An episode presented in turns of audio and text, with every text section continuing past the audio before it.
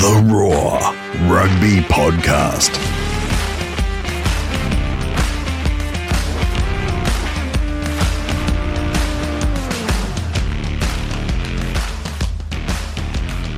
Hello and welcome to the Roar Rugby Podcast. I'm Brett McKay. We're here for a very special rugby chat thanks to the roar.com.au, Australia's biggest sporting debate. You're home to the biggest and best rugby discussion kicking me around. As always, don't forget to leave us a question or an issue that you want us to tackle under the new episode page every Wednesday on the Roar, or hit us up on the socials or or wherever you can get your podcasts. Um, and joining me for this very special chat is my learned offsider and co-host Harry Jones. Hello, mate. How are we going? How's it, Brett? I'm happy to see you, my man. Uh, I got my coffee this morning, and it looks like I'm inheriting your disease.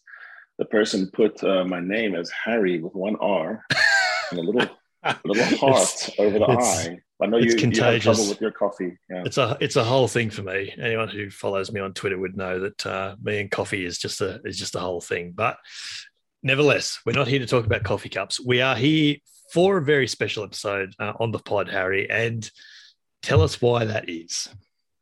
Yeah, I don't get excited very easily, but I'm very excited this time. uh, I'm chuffed. We, we chuffed because we have a real champion on our pod. Uh, this is someone that actually everyone who follows rugby knows immediately.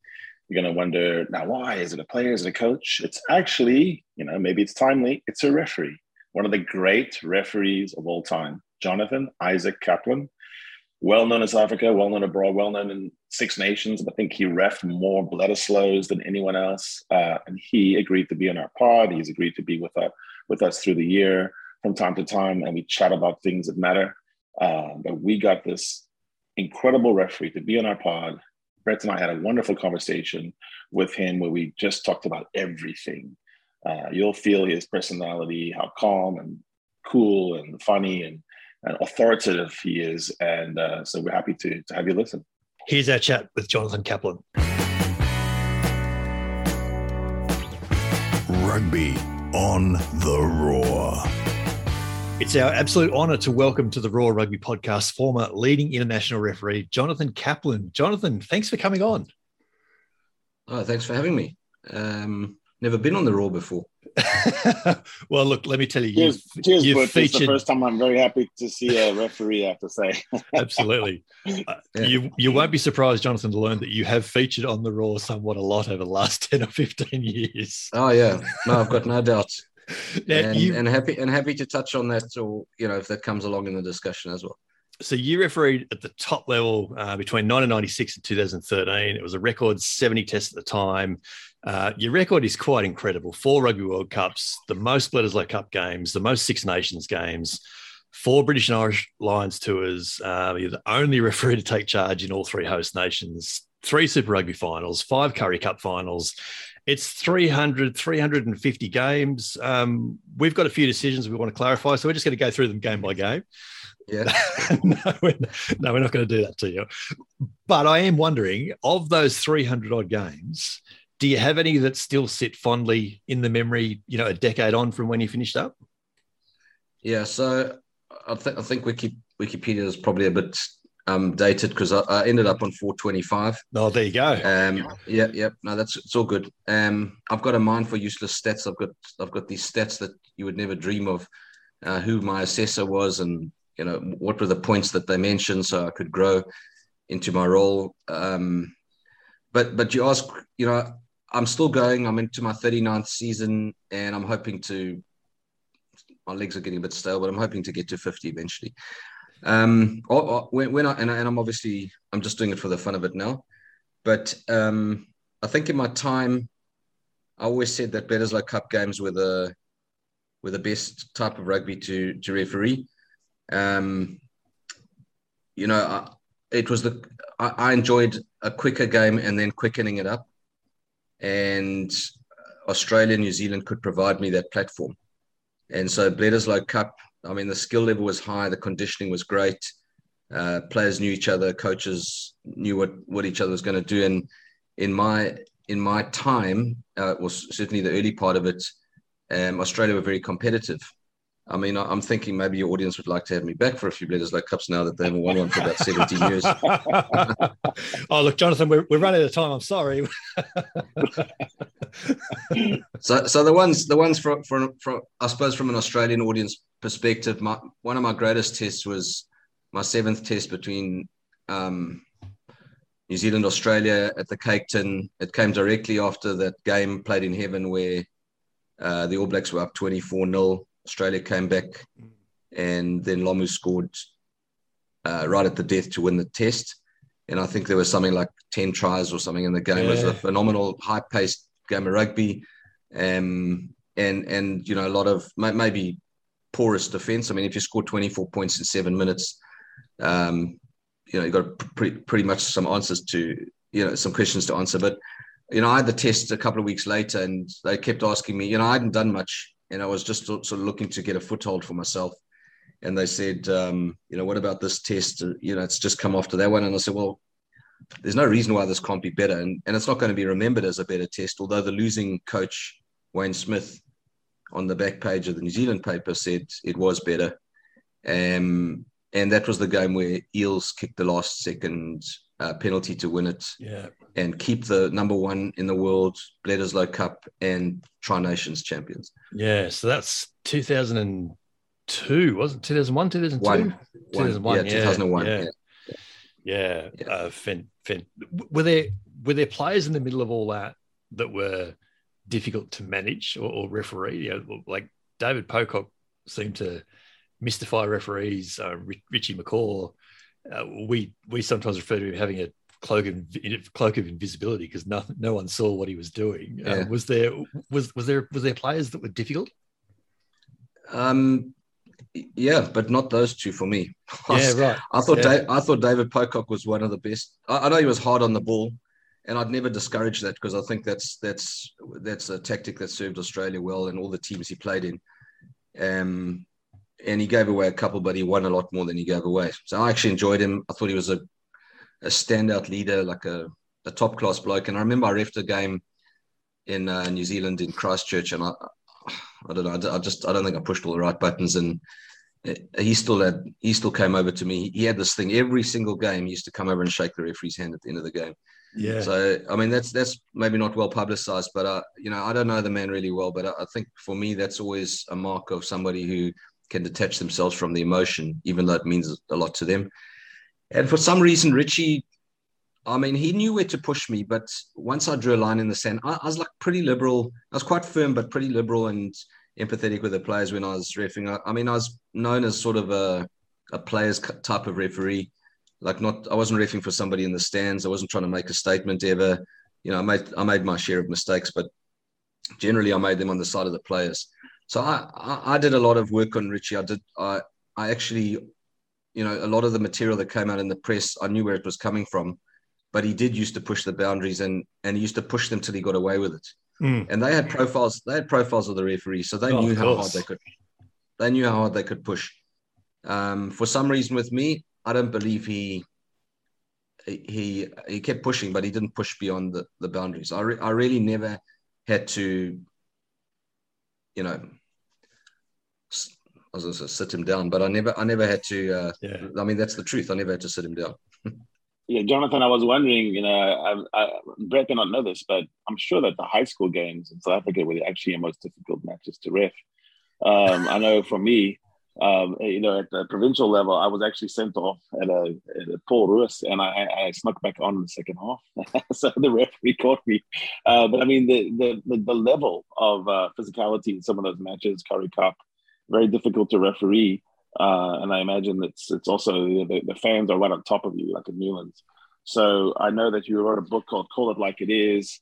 Um, did you ever get any guff or you know serious back chat from uh, the fans, or did you ever feel like you know it really was kind of a cauldron, and you felt like everyone was kind of you know screaming for your head, or was it, or did you actually have a pretty good time of it with all the, the fans?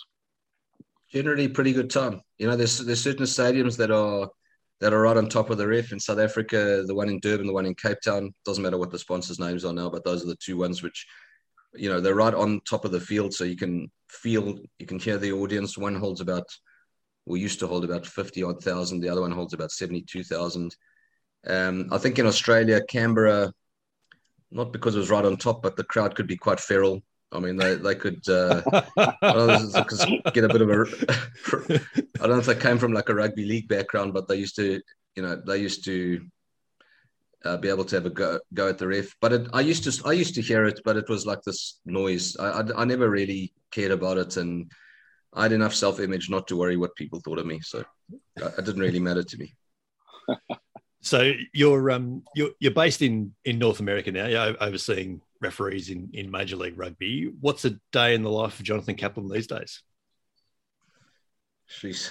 Um, so my, my, greatest achievement has got nothing to do with what happened in rugby. I, at the age of 47, I hadn't really settled down and I decided to have three kids through surrogacy. Well, I didn't decide to have three. I decided to have one followed by another one. The second batch was twins. So I've got three little children, um, and I'm looking after because they're surrogate babies, so they don't have a mom. So I'm looking after them as a single parent. And obviously, I've got help, but it is a challenge and very draining. Um, I've done a lot of endurance events in my time, but this is really something that's um, it's not easy to recover from. So a day in the life has to, you know, my rugby life has to factor in my private life, which is which is a challenge but I've I've got a I've got a very nice role in Major League Rugby where um, I've been tasked with sourcing, uh, developing, training, mentoring, coaching, plus all the admin that I have to do in and around the the league. Um, all these referees from North America, and then uh, importing a few. That because you know if if the locals aren't, aren't quite up to it yet, to try and make sure that at least the league is functioning at, at the best, you know, at its best. What does my day look like? The weekend, I've got to watch six games. At the moment, it's between five and six. It's quite a challenge. I mean, I don't really like rugby, but but to watch five or six games every weekend is can be challenging. I do about three reviews, sometimes four every weekend, and then I put together um, educationals during the week. Um, and we've got a number of facets that we cater for. So one of them is we've got a scrum coach I don't know if you know, you haven't heard of Mike Cron, but he, he's he's in essence the All Black um, mm, yeah, coach, and he now now works for World Rugby. So we're very lucky to have him. So he comes on a Tuesday night. He speaks to the teams. They've really appreciated it, and, and I think it was. I mean, it, it, it was my idea, but I, it was more of a master stroke, master stroke than I actually planned for because there's a lot of respect for his views, and then it's not about trying to outdo another opponent on the field with something illegal because he's bringing everything up on the course. Yeah. So then it's a, then it's about catering for um, for the challenge of improvement rather than trying to hoodwink the ref. So I think he's done a great job. Um, I do TMO, I do uh, Tech Zone, which is which is quite bizarre that we do those appointments. But anyway, um, it, it, does form an important part of the game, as you've seen from actually from um, from some Six Nations games lately, where you know if you don't get it right, teams play with 13 players again and should be playing with uh, sorry, 14, they should be playing with 13, and, and it mm. does potentially Im- impact. And then I've got um, assistant referees that I've got to train as well. So it's, it's, quite, it's quite broad. I find Zoom's, you know, Zoom meetings, it's probably the best available at the moment. And America is a big country, but it's it's not ideal. Yeah. Um, I think travel, travel, and look, looking someone in the eye. I, I, I don't really think that's even old school. I think that's that's just the way I am. I think that's that's a better way of getting messages across it's certainly got to be a better way of building relationships with your you know, with your refereeing stocks. If you can actually sit down, have a chat with them, have a cup of coffee with them, have a beer with them if you need to. It's it's it's got to be a better way of, of fostering relationships than Zoom, surely. Yeah, but they they're all over the place. You know, yeah. we got two in two in Austin, one in Dallas, um, one in LA, one in New York, uh, one in Atlanta, one in uh, Vancouver, one in it, they're all over yeah, the place. That, that's, a, that's a massive distance. Yeah. So to get all of them together, um, we do it like a preseason, which got cancelled this year because last year never never even happened. This year we said, okay, we'll do it. We'll have a nice one in Vegas. I rocked up in Vegas, and the next thing, everyone was pulling out at the last minute because of COVID um, concerns. So I ended up for a couple of days in Vegas, which you know could be worse. I, I, I will admit. yeah. Yeah, so I want to I want to ask you, Jonathan. It sounds like uh, single dadding three. Uh, I think you're a long distance cyclist. Uh, you chose to be a referee from when you were young. I mean, you seem to be attracted to very difficult uh, jobs, and uh, and I think the, the, the attraction of people like a Wayne Barnes or Nigel Owens or these guys. I mean, what is it about this that attracts people? Does it does it does it take a certain personality? Are you looking for that when you're grooming and training these new refs? Are you looking for someone who can handle pressure? How does it actually play out in your opinion? Yeah, so just to answer Harry, your, your first part of your question, I do like a challenge. You know, I I, th- I think that's how you grow is you take on a, a task you you may be quite good at it. You know, I thought I was quite good as a referee in the beginning, but and my sort of I was quite cocky about it as well. But I think my growth mindset sort of saved me. That I was um, not not cocky and having a you know uh, putting myself out there was more around like my my character being confident, but also then realizing, hang on, there's quite a bit to grow into here. And I must say, Super Rugby was was that part that allowed me to grow the most. Because I came over to Australasia and there was a different kind of context around what I needed to be doing as opposed to what I was doing in South Africa. So that, that, that was very good for me as an example. And then also traveling around the world and meeting different cultures and different people. We can say whatever we want, but there is a different culture of expectation across mm. with rugby across the world. Like everywhere you go, there's, there's slight nuances that you know is different. Um, in terms of the pressure, uh, I think th- this is the one thing that I that I I don't know if I'm set on it, but I do think there are individuals with more ice in their veins than others. That that's that's how that's what I feel. So like in a war, you'll have some people that are able to keep their head and others that'll start losing it. And I think that's why I said like, you know, you can train people as much as you want on Zoom. Um, but until you actually get out there and you're getting abused and you're able to just keep your head about you and carry on with your business and go from micro task to micro task in order to get the big picture of the game right. Um, that takes a special kind of character, special kind of individual. So, so the certification and training does not necessarily get people over the line. And you spoke about yeah. Nigel and and Wayne. So Wayne for me is a particularly bright man who used his intellect to be able to sell his decisions well. And I think he still does yeah. that. I mean, he's probably coming to the end of the road, but I think he still does that pretty well. Um, and with Nigel, I think Nigel had the courage to allow a game to unfold and allow it to breathe. And so what you, what you yeah. what you saw with Nigel was that he was not always the most accurate referee. Like I'm not sure that he always scored highly in terms of the marks, but in terms of what the public thought of him and what the, how the players yeah. trusted him, I think I think he produced, like certainly from my perspective, produced one of the three of the ten best games I've ever seen. And the games didn't happen by accident. I th- I thought he played a very delicate hand in in all three of them. Yeah, I think he created masterpieces. The 2013 uh, All Blacks Springboks. It it flows that from was, his that ability. was one. That was one. it flows from his ability to say, "I'm creating a game for you, now take it, you know, take advantage. Now Francois Louw is doing an offload, and and and suddenly it takes life. And I was wondering about that. Uh, I think there's something beautiful in having different styles. I wouldn't want to watch a Nigel Owens match every single match. No, I like yeah. the idea of Wayne Barnes being so precise about uh, entry and side entry. It's interesting. Yeah, uh, you know, I think that that South Africa All Blacks game. I'm not sure whether Nigel planned everything. I think he got knocked out halfway through the game, and that may have contributed towards an outstanding game of rugby. He was heavy. He was heavy breathing. I know that you could hear. It I, I, think. I, th- I think I, he was at the bottom of a ruck, and Schalk ran over him, and then someone else from the All Blacks, and then he was. Where am I? And and the game the game was outstanding. Then uh, one of the other ones that he did was All Blacks Ireland, where he held his nerve right till the end of the game um, the All Blacks ended up winning the game, but I, I just what I admired about him is that he didn't buckle to pressure from either side. He was focused on what he wanted to deliver, made mm. mistakes, made mistakes, but delivered consistency all the way through. And because he had done it for uh, at that stage 50 odd test matches, he had built up this reservoir of experience that this is probably going to happen in the game. These are the types of things that I've got to watch out for. Uh, we're in the championship minutes now you know, so that type of thing.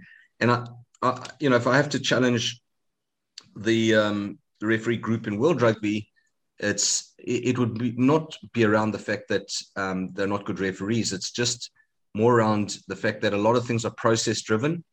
And I think yeah. in my era, in my era, there were a lot of referees that had a good feel for the game, like a natural feel for the game, and we were allowed to make judgments on things a lot more than they're allowed to nowadays. Yeah, yeah and, and, it feels like that, like that. The, the, the TMO is a classic example of the of the process driven uh, your motivations. Now they're all saying the same things. They're saying it in the same order, and it feels like it's that's a deliberate thing to try and build some level of consistency. But of course, from from from tier to tier, it's it's all very different. You know, at club level, the referee is is king. He's he's out there. He's the sole arbiter of the laws. But you know, as you go up, then the TMO becomes more involved, and there starts to being a different feel about the way games are refereed. Is there an argument, Jonathan, for keeping the TMO just for foul play, like or, or, or looks at a try, and the referee looks at a try, talks to his ARs, they make the decision on the field, and then that's it? Uh, I think that would be different from NRL. Um, stand to be corrected, but you put you put things on report over there. I think um, I actually think the exact opposite of you. I think that the referee should be focused on on try scoring and point scoring. Uh, sorry, not the referee, the TMO, where where they're able to best assist the referee. And I think as a result of that, you know, most of the point scoring will be fairly addressed. Yeah, right. Foul play, foul play is tricky. Um, it's really tricky. It's it's not simple. You you see things and you and you say, well, that's so obvious, but it's only because you've been alerted to it. In motion, sometimes the ref, the TMO's got a few seconds to sweep and have a look at something, and then go, oh, that doesn't seem right. You know, when a player's down injured, that's different because he can rock and roll, mm. he can go slowly and have a look.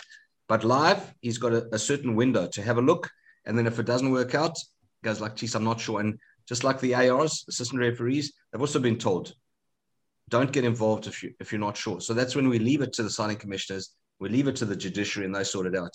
The misperception is that the big money being spent on TMO is going to solve all of rugby's problems, and it doesn't. Yeah, that's certainly true. Certainly. What What do you make of the? It seems like every year we have experimental laws, or we have uh, something we test out. It sometimes it's beta tested in, uh, you know, um, in varsity cup or something. But it's, mm. we, we we kind of mess around, we tinker, like the 50-22 or they drop out from the hold up. Um, is this something you think we should continue doing, or should we try to stick for five years on something? Uh, I see arguments both ways, Harry. You know, I, I was I was part of the Varsity Cup. I was actually part of the original ELVs with uh, Ian Mack oh, and Rod. The, the Stellenbosch Rod, um, laws. Rod Macqueen, yeah. So, and that was the beginning of tinkering and fiddling. I think one mm. of the ones that came out of that was we're only going to give free kicks for scrum infringements. Yeah. And they tried it out in big games. And I think the net finding was that everywhere else people are getting penalized, but not at scrum. And so, is that fair across the board? Um, did it change the shape of the game where people didn't have to pick big, heavy, strong and could choose more mobile players, which then cluttered the field and made it more difficult to score because they were more mobile? Um, you know, I, I was I, I, do love Varsity Cup. I do think the the trialing of these new laws has been very beneficial. We're, we're, we're doing a bit of it in, in MLR, so we, we think we we're quite quite progressive. So we've you know, if you score trying to the poles, you just go straight back to the halfway line. There's no conversion because they never miss. So why, yeah, right. why, why would you? Yeah, why, why would you have that? Why would you have that minute and a half? Uh, yeah, now I you mean, now you just you got back a minute and a half easy, and you got back a minute also, and a half for ball yeah, in, potentially for ball in play. Yeah, yeah. we've got another one. Um, scrum off can't go through the middle line at scrum. Uh, the reason is because it puts undue pressure on the eight, so eight can then pick and go without without harassment, and and so the attack looks slightly better as a you know yeah. off off that platform of the scrum. Gone quite well. We've made gains of it. You know, there there'll always be criticism, and that's that's what you guys deal with more than I do. You know, I, we we've we know that we made gains in, in respect of all these little ELVs. I mean, the, the not ELVs, the, the law changes. The one of the other ones that we did, we only have a maximum of two scrums per per set. So the referee must make a decision on one yeah, of those right. two. So yeah, right. More more pressure on the ref. Absolutely. I mean, so it's not a level playing field with everywhere, everywhere else in the world, but you don't have the the game clock chewed by something which the purists love, but the general public, which we're trying to make the game attractive in North America. And, and it's the same thing, by the way, in Sydney, you know, they put bums on seats. Um, you know, you've got lots of competing codes. So it is important to make the game attractive. Mm. So same in America, they've got, you know, all these traditional sports.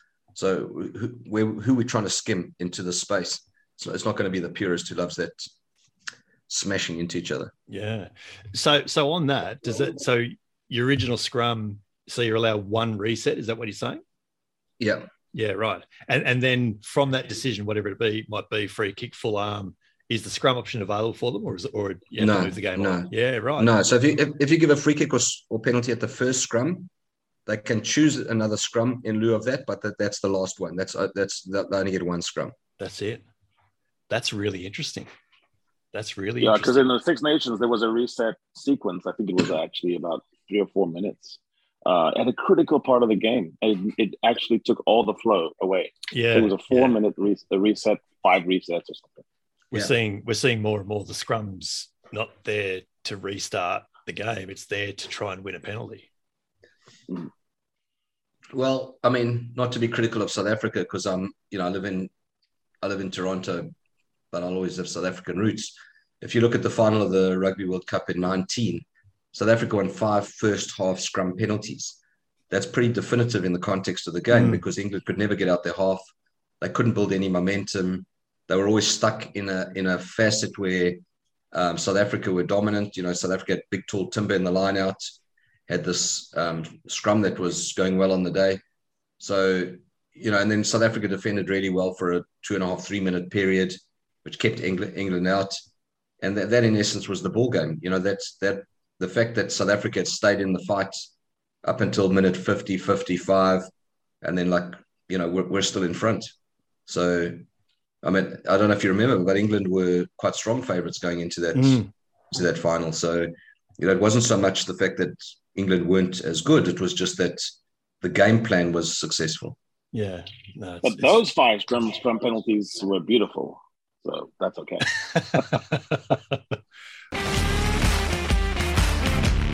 Rugby on the Roar.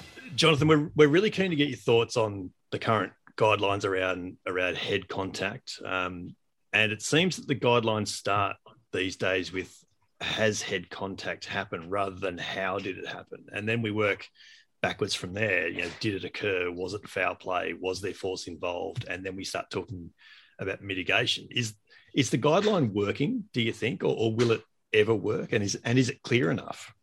Yeah, look, I mean, I think we do have a societal responsibility to make sure that um, the people participating in the sport are safe, um, and and so that's why we are where we are, right? It's it's not it's not by accident. I think the tricky part is that rugby is a contact sport, and sometimes players in that close contact situation lead with the head first. So they'll tuck the ball under one arm and Yeah. run with their head first. And it's very difficult sometimes for defenders to adjust.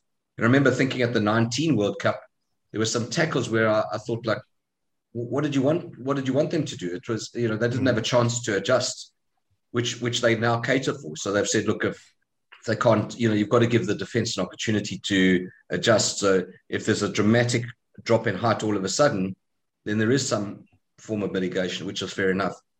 Uh, your question around whether whether we've solved the the world, the problems of the world, um, probably not. You know, this is quite new in the in the realm of rugby. Yeah. And like I said, it's a contact sport, so it's very difficult for referees in the. You know, this game is played at 100 miles an hour. It's very quick. Referee has to stand somewhere. Uh, does get help from the TMO and the ARs, but you know it, the game is moving and it's constantly in motion, and sometimes they don't get it right because it is generally around. You know, so what, what you said is generally around has foul play occurred. So the first thing is if it's just a rugby accident, then it, then foul play hasn't occurred, so you just get on with the game. If foul, if foul play has occurred, so let's just say head contact, head head on head contact, um, then you go through all those Yeah. those points. So has foul play occurred? Yes, it has. What what's the severity? You know, coming from a distance, no one in their way, mitigation. Mm. High Uh, speed, you low know, speed. Yeah, all, all those things come into play, and then they make a decision. and just like everything else, you know, sometimes rugby's not played is played with on a field with white lines, but there's not lines everywhere to help the referee, you know, to make sure that they get the right decision all the time. Yeah, it seems to me that you have to always come back to what on a Monday morning, what's the coach going to say to his players, and and uh, what's the actual tip coming from these uh, rulings. And I think it's it's very difficult to say, uh, I need you to do X, Y, or Z if it's not clear from the judiciary. And this is my problem right now is it seems like we don't know what the result's going to be. Mm. It should be more obvious that this is bad, this is medium, and this is not. Uh, sometimes it's a lottery, especially in Australia recently. We've we've yeah. had we've had things that reversed the red card that took it away. And it's you know I thought Gus in, in in one of those cases did everything that he was supposed to do, and then it gets reversed. And I'm wondering when you're on a training pitch, you know, what are you telling your guys about these things? It's difficult. Yeah, I mean, you, you should you should see my calls to my my team on a Monday, Tuesday. if you want to know what difficult it is, I'm I'm speaking to 13 coaches, six of which are always disgruntled.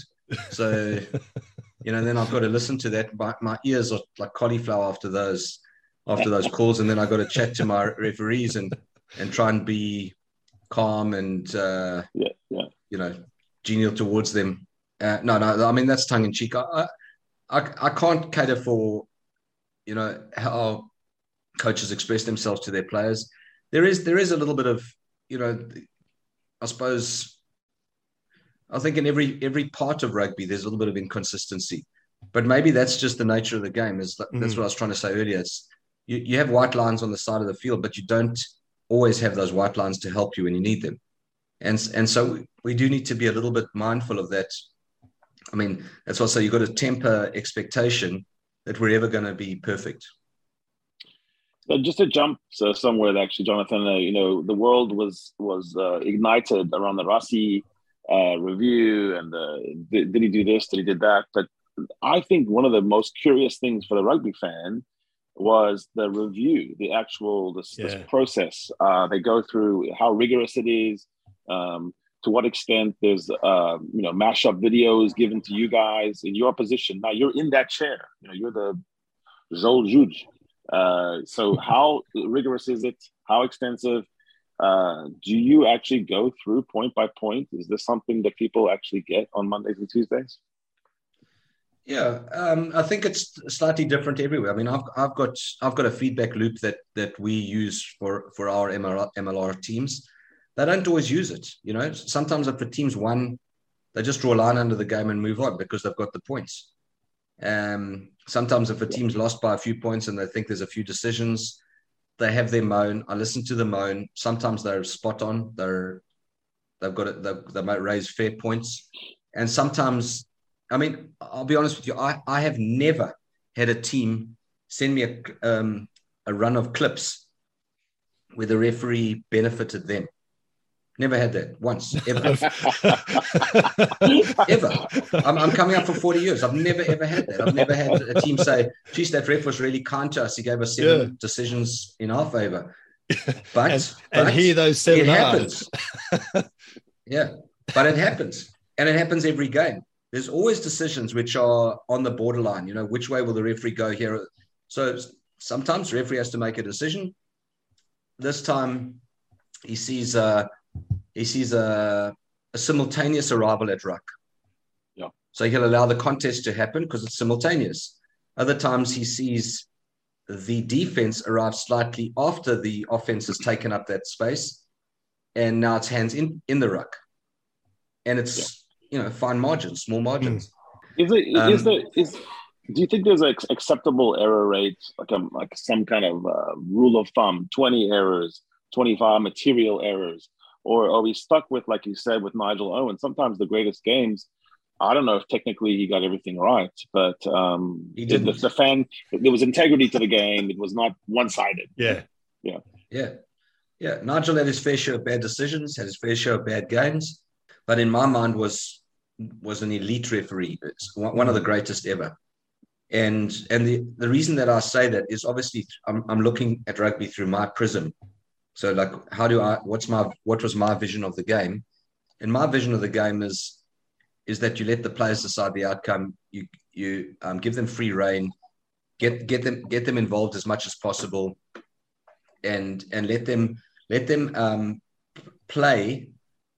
You know all the training that they do in, in the weeks leading up to the game. Let them actually do it on on match day, because Yeah. ultimately, if the more opportunities you create for them, the players, the more they'll appreciate you after the game. Whereas if you try and bring the game in, keep it tight, not make mistakes, then I think you're not serving the best interest of the game. Yeah. Is is there an avenue? Do you think, Jonathan, that that if the broadcasters had more information about the process and the trigger words and all that sort of thing, that it would actually negate a lot of the post game criticism on a referee? And and the broadcasters aren't there to be, you know, cheerleaders for the referee, but if they had a better understanding of the the workflows through a game, that would straight away mitigate a lot of criticism, surely. Yeah. So what we did in South Africa at the Currie Cup is after the games, we used to front up at the post-match conference. Uh, Oh wow. yeah, and then there was a moderator. So this, there was a friend of mine called Paul Dobson, generally, and he used to moderate the questions. So if a question came in and it was too rough, he just to say, "Can you can you answer? Can you ask that differently?" And so we used to give the reporters the information that they yeah, required, right. and then and then if they wanted to write whatever they wanted to write, which sometimes does happen, that's fine. But most of them took the information and said, "Look, the re- this is the referee's explanation. By law, he's correct. This is what we think should have happened." And that way, you got people reporting on the game from different angles, which was great. Yeah. Um, what I prefer is using an expert as a conduit. Um, you know, the public's not stupid, and they there's a greater need, a greater thirst for information. Yeah. And so, and so, what I feel is like if post match, you could give the public access to information around clips that were important in games. Yes, some referees would feel a bit of heat that these their decisions were being spoken about, but they're being spoken about in any case. Yes. You know, Yes, So exactly. all, all, all you're all you'd be doing is saying, look, this ref is one of our best assets. He's actually refed a, a reasonable game. This particular decision is not good. This is the reason why it's not good.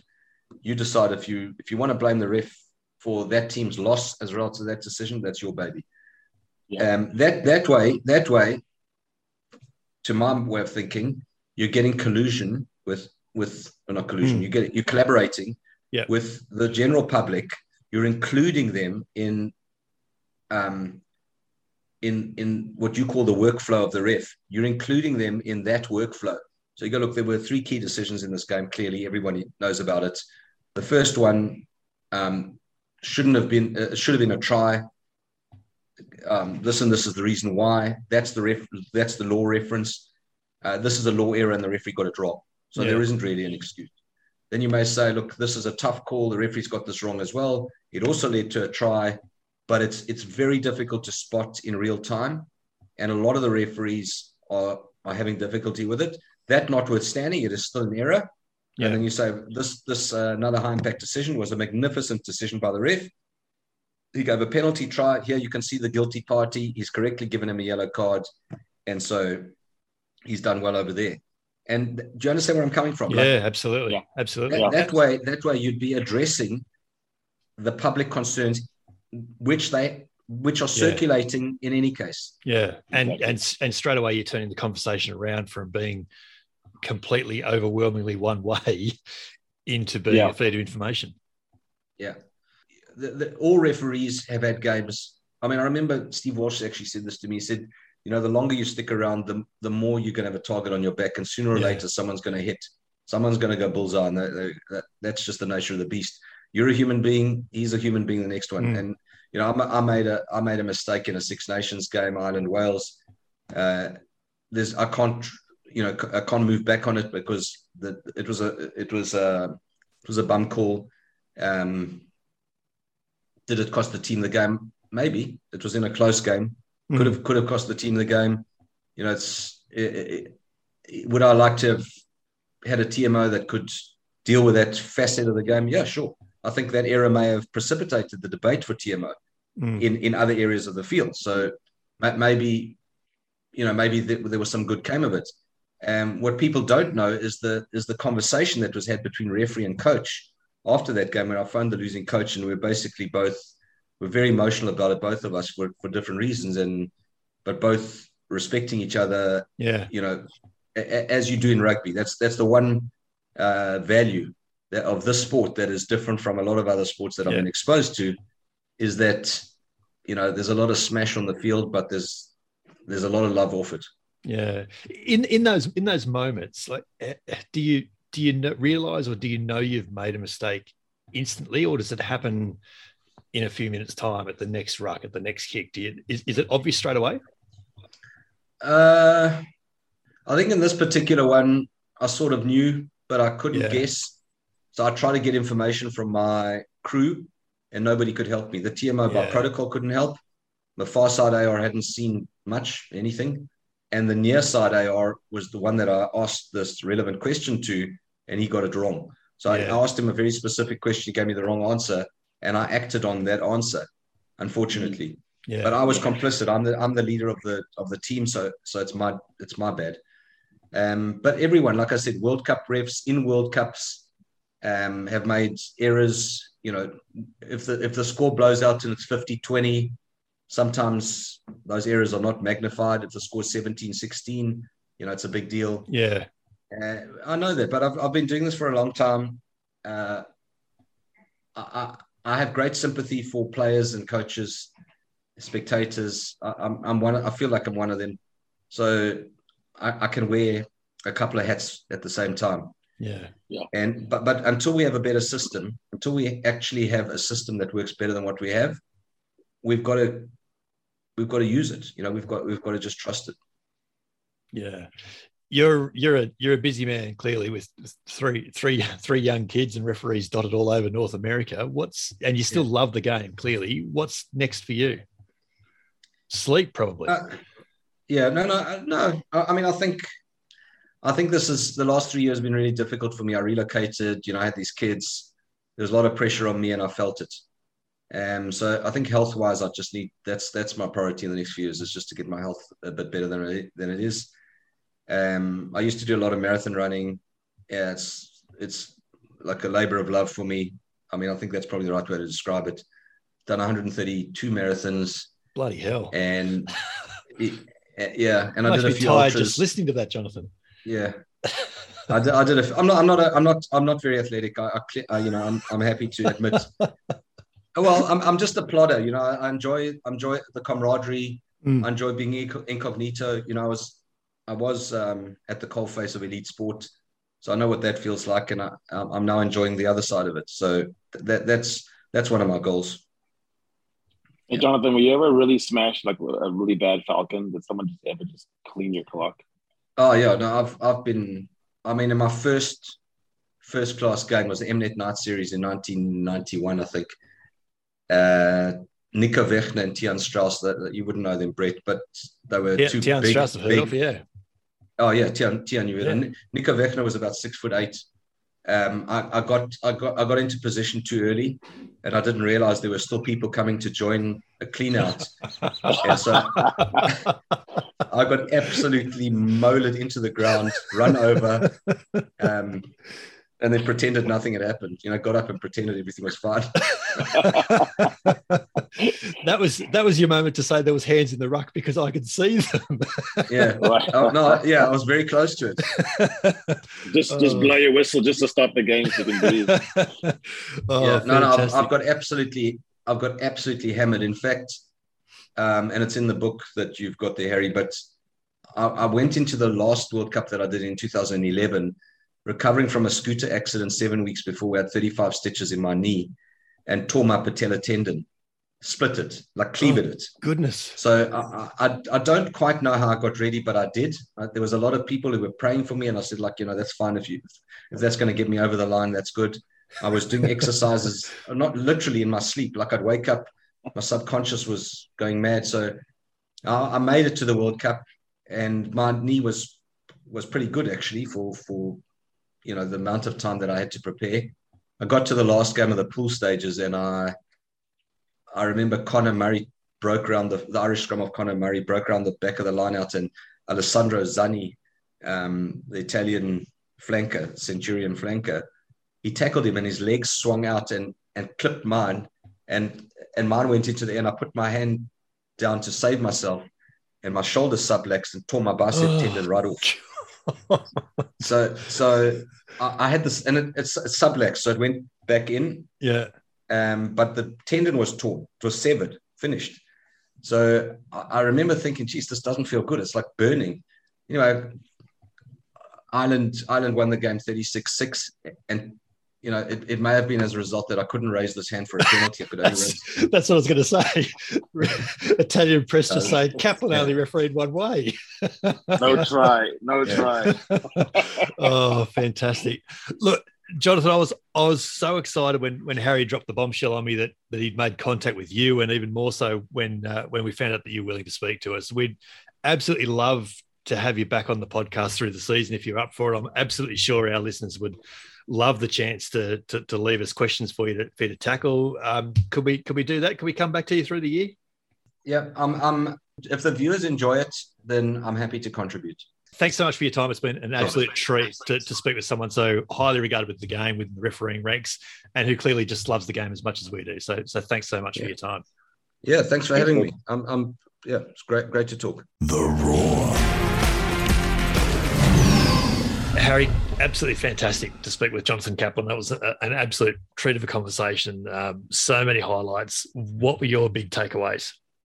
Yeah, he's such a smart guy. I think you yeah. feel the intelligence. Um, he has that refing personality, that refing personality. Uh, he's uh, he's clear but open. I mean, he listens to it, but he actually says, oh, "No, Brett, it's the opposite." And uh, yes, and yes. Uh, it's but it feels okay. You know, I will say I was a little bit. Um, I felt like I felt his authority, and I actually felt like he was yeah. going to card me.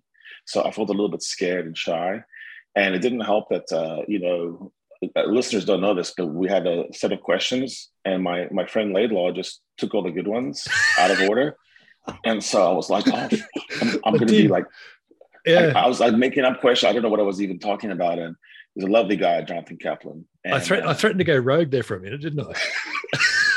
which is which is listeners it's not like Brett. He's very like on target. He's our play sheet guy. He draws up the X's yeah, and O's. Just went completely off kilter. Flipping hell, I was like, yeah. first three, my favorite questions gone. I was like, oh. so Jonathan, are you the most amazing ref ever? but uh, and then and then well, the one thing that really took away was how physical, um, yeah. the physicality of refing. I mean, my God, the travel, being wiped into a ruck, uh, whipsawed by Conor Murray's leg, smashing a shoulder yeah. here, literally getting fed into a ruck in uh, his first matches by two huge Afrikaners and just having to pretend that he was okay. Um, you know, yeah. he said Nigel Owen may have ref the greatest game in 2013 ever because he was unconscious. like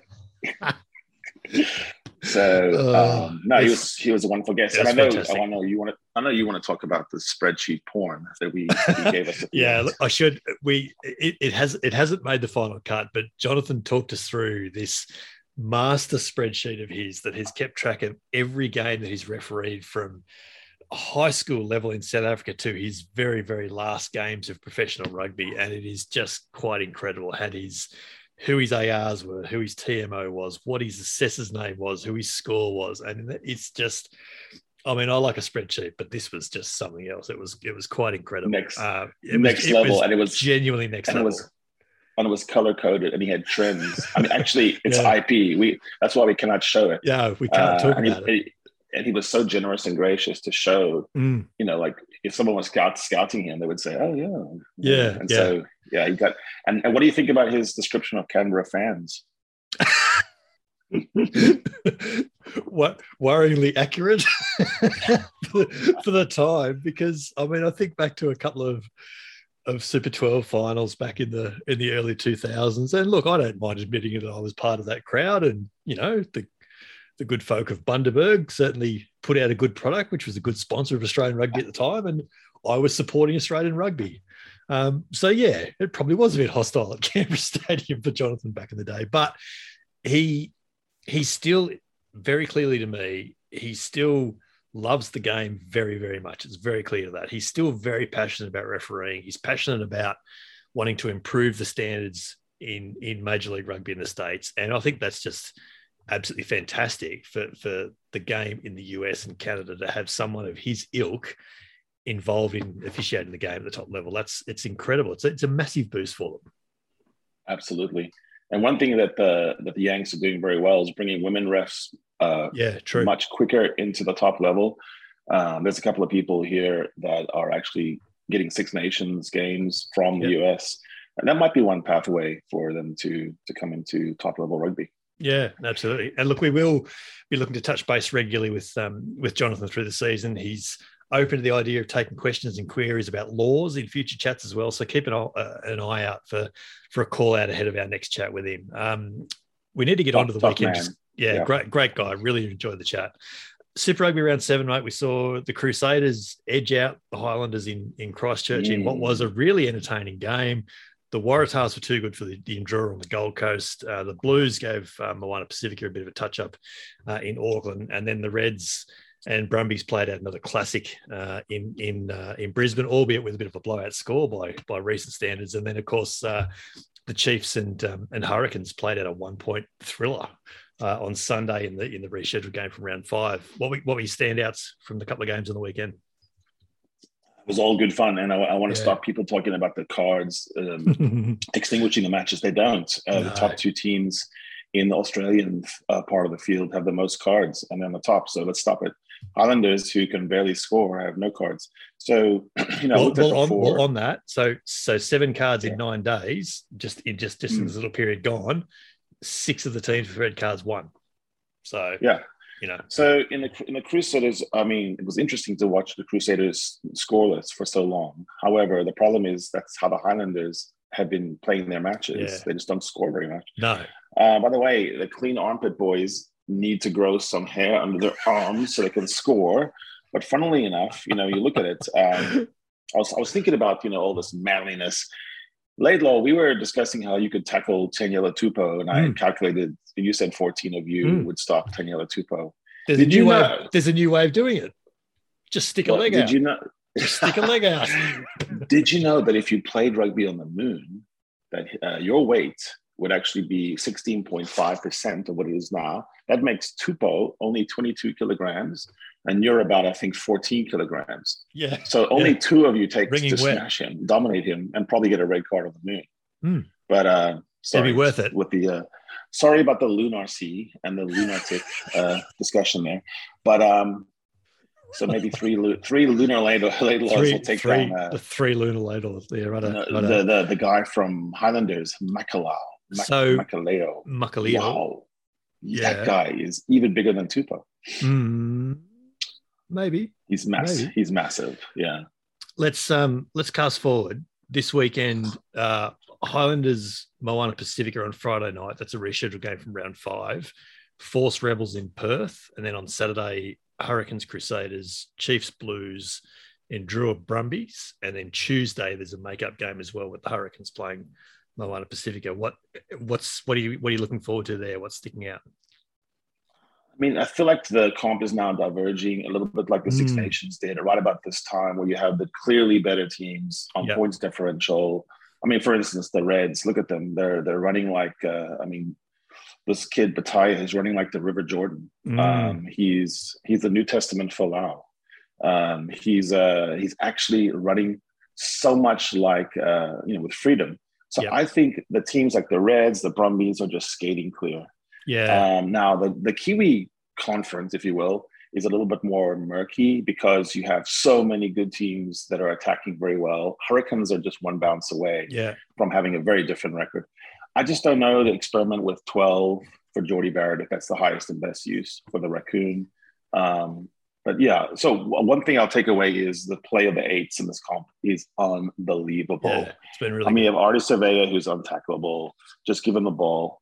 Um, but I mean, really, if you look at all the eights in the competition, you have uh, Pita Gus, you have um, uh, who's the other guy? You have Will, well, have Will Harris, Will you Harris, you, you have Harry, Harry, Wilson, Harry Wilson, yeah, Pete I mean, You have Henry's Timmy Stowers. So I'm looking yeah. at the eights and really enjoying the play because um, you know it's just one of those times. And I shouldn't forget Rob Rudolph Valetini as well. You know, effectively plays like an eight, doesn't he? Yeah, yeah, yeah. Look, it's, it's, it's really eight. It's interesting that you you mentioned the the the way the the table seems to be splitting right now. The top four teams have all only lost one game, and the bottom mm. four teams haven't won more than one. So there's there's three distinct yeah. camps yeah. At, the, at the moment. I and think the, the Highlanders have to win, right, against the Moana yes, Pacifica. This do. is a must win already. Um, if they drop, if I, they I think, drop this game, and and you couldn't rule it out, but if they drop this game, then all of a sudden they're zero oh and six. The Highlanders seven, I think. Oh, and seven. You're right. Yeah. yeah, yeah. It'll be seven straight losses, and that's it's hard to see how they come back. I, I don't think five wins is going to be enough to qualify yeah. for, for, for top eight even this year. Yeah, and, I think the Chiefs and the Blues might be the match of the round as well because yeah, have, it could be. Could you be. know the, the Blues probably the marginally better team. Yeah, the they've Chiefs won five straight. Chiefs, they're in they're in good form. Chiefs yeah. are very tough to beat right now. Yeah, they certainly are. Uh, during the week, we had confirmation that Fergus Lee Warner from the Western Force will head overseas to Worcester next year. And yeah, I heard about this late last week, but confirmation earlier in the week that Irae Simone is leaving, will leave the Brumbies and has joined, will join French club Clermont uh, next year, both confirming uh, for next season, both confirming moves post Super Rugby Pacific over the last few days. Um, but mate, that's where we better leave it. Uh, that's the very special episode nine of the Roar Rugby podcast done. You can find both Harry and I on the socials. And don't forget to have your say and leave your questions on the Roar when the new episode page lands. Uh, and don't forget to check out another week of Super Rugby tipping, where after another tight round, it's all locked up up top in a three way. Uh, the pod's on all the major platforms now. Like, follow, subscribe, do what you need to do to ensure the uh, you see the new episode every time it drops. It's the Roar Rugby podcast with me, Brett McKay, and Harry Jones every week on the roar.com.au Australia's biggest sporting debate, the home of all your favourite rugby analysis and opinions. Thanks for listening. We'll be back in your ears next week.